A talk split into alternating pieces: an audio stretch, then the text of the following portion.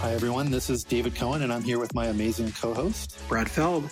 Hey, Brad. And this is the Give First podcast. And in the startup world, Give First means simply trying to help anyone, especially entrepreneurs, without any expectation of getting anything back. So we'll be talking to mentors and founders about what Give First looks like in action and how it makes great entrepreneurship possible. We polled everyone, and they said consistently that their favorite part of the show was the legal mumbo jumbo. So here it is. The following discussion is an expression of personal opinion and does not represent the opinion of Techstars or any company we discuss. Our conversations for informational purposes only, including any mention of securities or funds.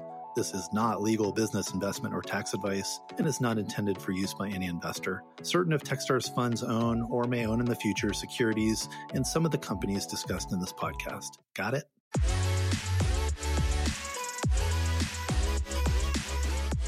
I'm really excited to talk to Lolita Taub on this episode of the Give First podcast. It's your co host, David Cohen. We are talking about Give First. Lolita, thanks for joining us. Thank you for having me. You do a lot. I'm checking out your background. You're an investor. You're involved in some operating businesses. You're mentoring. You're scouting. You're doing all kinds of stuff. So I'm really excited to talk to you about a few of the things that you're passionate about. But how do you describe yourself today?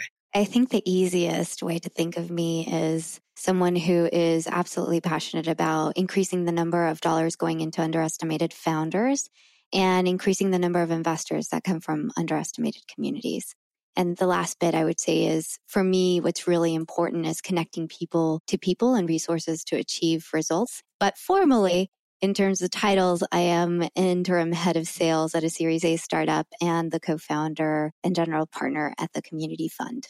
And how do those things work together? You're working as an operator in a business, but you're also investing. And how do you split your time?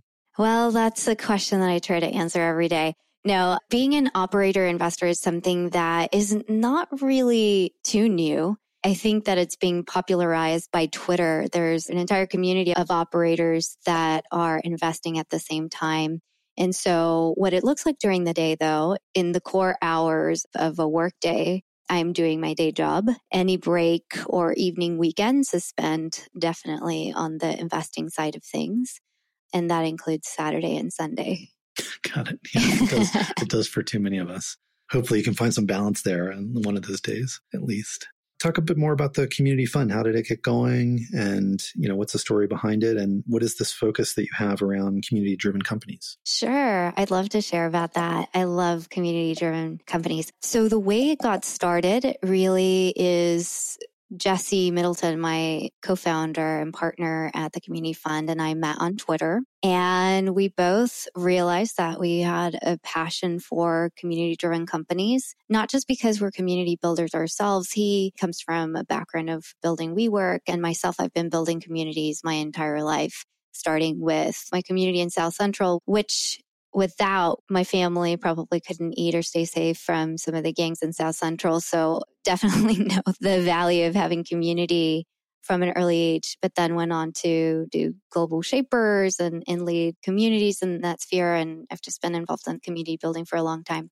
So Jesse and I met on Twitter and we got to talking and both really strongly believe that the unicorns of the future, as we're already seeing them in any case, will be community driven. And so what do we mean by community driven?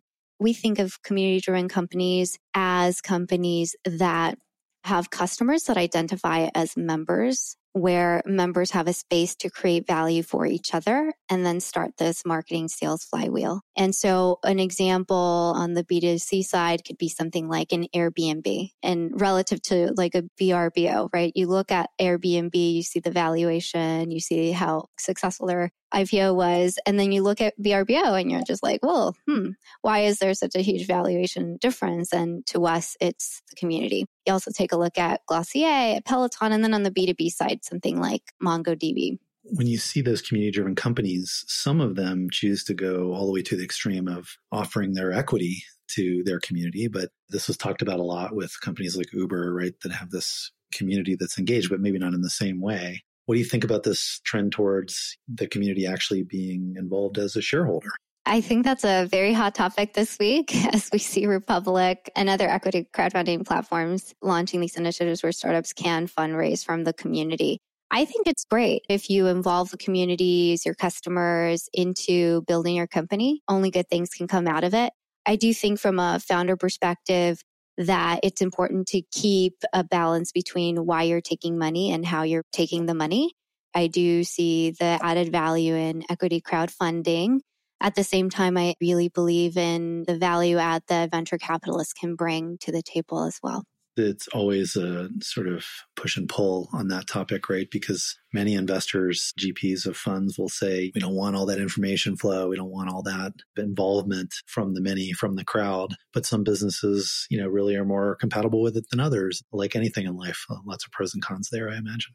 Here's the thing even though I absolutely love community driven companies, not all companies need to be community driven in terms of thinking of success. You do it because it makes sense. I think right now, the reason why it makes the most sense for a lot of companies is because being able to reach out and grow your customer base is becoming increasingly expensive. And between throwing dollars at Google AdWords or doing other highly cost efficient methods, community is a great way of doing a few things, or actually many things, but it's bringing people together that can within themselves add value to each other, which I think is always super cool. And I think you would agree too at Techstars and just from being a mentor it's all about building a community that gives to each other. But then there's all these other benefits, right? If you have an engaged community and you build it and you nourish it, then you can build on retention, on lifetime value, on sales leads, on margins, on sticky factor. It's something that becomes a differentiation mode that's hard to replicate for competitors.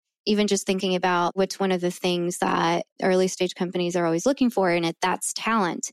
And if you have a primed community that's getting value from the community that you've put out, then you have like this incredible community of people where you can pick talent that they don't need to ramp up and understand who you are or what you're about. You could just pluck them and say, hey, this is a great person to add to the team.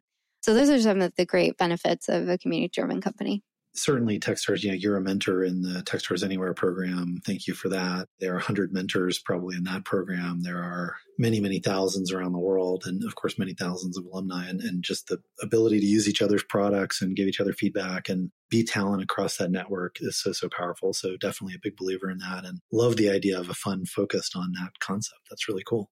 We love it too. I want to switch gears. Ryan, uh, who runs the Techstars Anywhere program uh, as part of our team, has said your Twitter account, Lolita Taub, is a treasure chest of Give First content. And it, it is where I first learned about the startup investor matching tool. And I imagine that's one of the ways where you're trying to help the underestimated uh, entrepreneurs find the resources they need. Is that the sort of impetus behind it? And tell us more about how it works. I think it comes back to giving first and adding value to those you want to work with. So my Twitter, I do try to use it to share the best resources that I can find for underestimated founders in pre-seed of family friends round, you know, very early on in seed stage. And so anytime I find a really great resource, I am tweeting it out. I've also created a newsletter where I aggregate and curate all the best content that I've seen in terms of funding or programs or whatever it may be, events, so that underestimated founders can really have all of the resources that they need to be successful. And the startup investor matching tool came about because of a tweet. Seems like my whole life revolves around Twitter. What doesn't?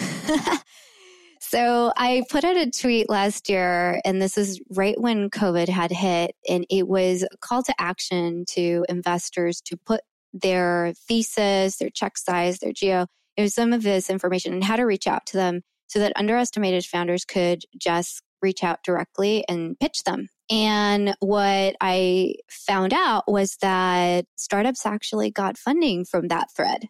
And I thought, well, this thread is great and it's going to live on. So there's like hundreds of investors in this thread if you want to go look for it. But what I thought was it's highly inefficient because I know that there's going to be some founders who may not, they may not think about, hey, do I actually fit the thesis or not, even though it's right there. This is one of the challenges with early stage founders that are first time founders that are coming from underestimated communities. They may think like all investors are, are made the same. And so on a weekend with my husband, Josh, I said, wouldn't it be great if we could create a matching tool? And then we could have investors submit their investment criteria, the startups submit their data, have the program identify matches, and then send these matches to investors, and then have them request intros. So you know that every intro that I make would be high quality and the founder would get this access to an investor that he or she might have not. And so it took me a couple weekends, but I finally convinced my husband to help program this thing. And we've been going at it for now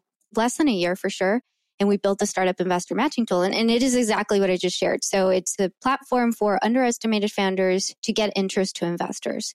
And so uh, as a founder, you can submit your company. As an investor, you submit your thesis and we match and I make intros. And during this time, we've been able to actually, yesterday, we just saw the latest check post intro that happened. It's check number 22, and we're at over 3.8 million, I want to say, in value. So we're super excited about that. And as I mentioned at the beginning, one of the goals that I am uh, working towards for our community is increasing the number of dollars going into underestimated founders. So it feels really great. And wow, are these founders amazing? I mean, they're getting the checks, right? I'm just making introductions.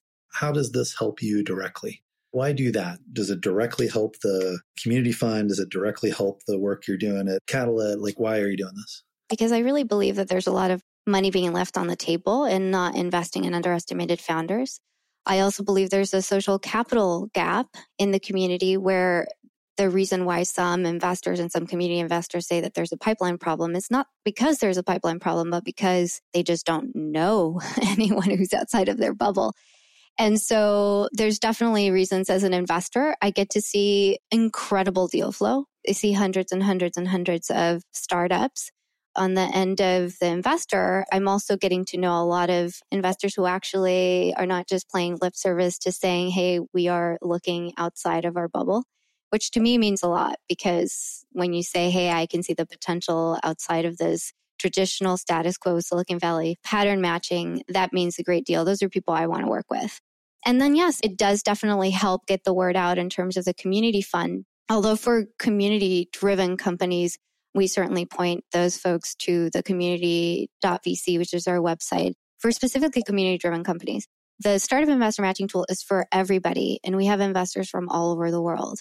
And at the core of it is really giving first. I love to be able to add value, and I don't know that any of us don't like that feeling of, hey, you added value and you made some shift in the industry. And for sure, for sure, I will never stop working on shifting the idea of who are the check writers and what founders are getting those checks. And so I'm very proud to be part of that community. And, and I count you in that community, David.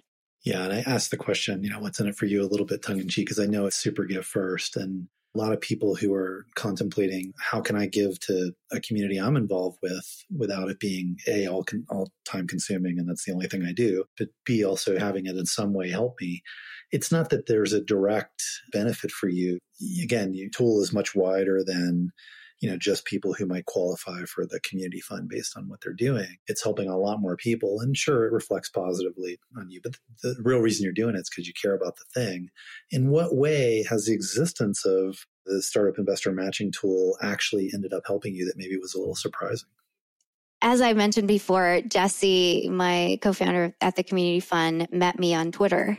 And while I'm building the startup investor matching tool, he's seeing all of this development, all these investors meeting underestimated founders, and he really saw how I was becoming a, a, leader in the space, a space that I've been really serving the community of underestimated founders and connecting with investors of underestimated communities. And so it really helped build my brand and make me a bit of a center point or gravitational pull of where underestimated founders go to get introductions to investors. And then at tangentially, as I started building the newsletter and tweeting even more resources, it just started amplifying the community. And so if someone thinks about, hey, how do we serve or how do we connect? Or is there someone who can give us some thoughts on founders that come from underestimated communities? People tend to come to me. And that's super powerful because it allows me to have a voice and speak for those who may not be able to speak. But also, it gives me the best deal flow. So I'm just super grateful. Yeah, that doesn't hurt anything to have that doesn't hurt. deal flow that, that does match. But again, you're helping a lot more people in that. I want to dig into this uh, thing with Jesse a little bit, though. He's, I think, in New York. He uh, is. If I'm not mistaken. I believe you're based in San Diego. I um, am. Is that right? And so you've got this sort of bi-coastal thing going on, and it sounds like a relatively new relationship in the last year or two, if I'm tracking correctly. That's right. How did that evolve during a pandemic, and how does it work to run a venture firm from two coasts? Yeah, well, I think if we were in the pre COVID world, this would be more applicable. But I mean, as you will know from Techstars Anywhere or just from working from home, we've just all quickly adapted to working virtually and just making sure we have good communication. So whether it's texting or slacking or jumping on a Zoom call, that's something that we have to do a lot of. As we were starting our relationship, I think again, being on social media, building presence, like we both get to understand each other better.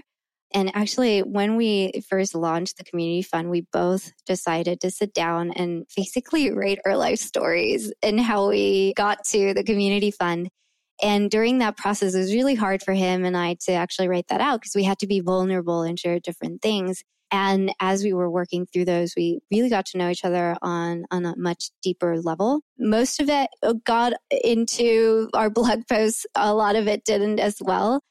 But being in this COVID work from home space has really propelled us to think of ways of developing our relationship. And I think one thing is that's really important, whether you're virtual and working from one coast to another or not. What's important is to be able to create a space, a safe space of giving each other feedback. So for sure, Jesse is different than I am in approaching things. And sometimes we come into disagreements. And I've told him this, like even just as recent as last week. What I really appreciate about working with Jesse is that we can get on a call or Zoom or text or whatever, and we could just be straight up with each other. We could be very direct. And I think that that kind of relationship where you can just say, Hey, I'm having an issue with this. Can you do this? Or, Hey, we can work on this better in this way. And can you take this? And can I take that? Makes it so much easier. But relationships are relationships. They're gooey and sticky but definitely worthwhile when you're going after an incredible market as a venture capitalist, as well as with this approach of building community and knowing that Jesse's all about that too. Isn't it funny? I feel like we've learned so much about what's possible during the pandemic. And, you know, we're spending so much time on Zoom and, and we can do it. We can have an actual relationship. We just hired Maëlle Gavet, who's our CEO now at Techstars. I led that process for the board and never met her in person because of the pandemic.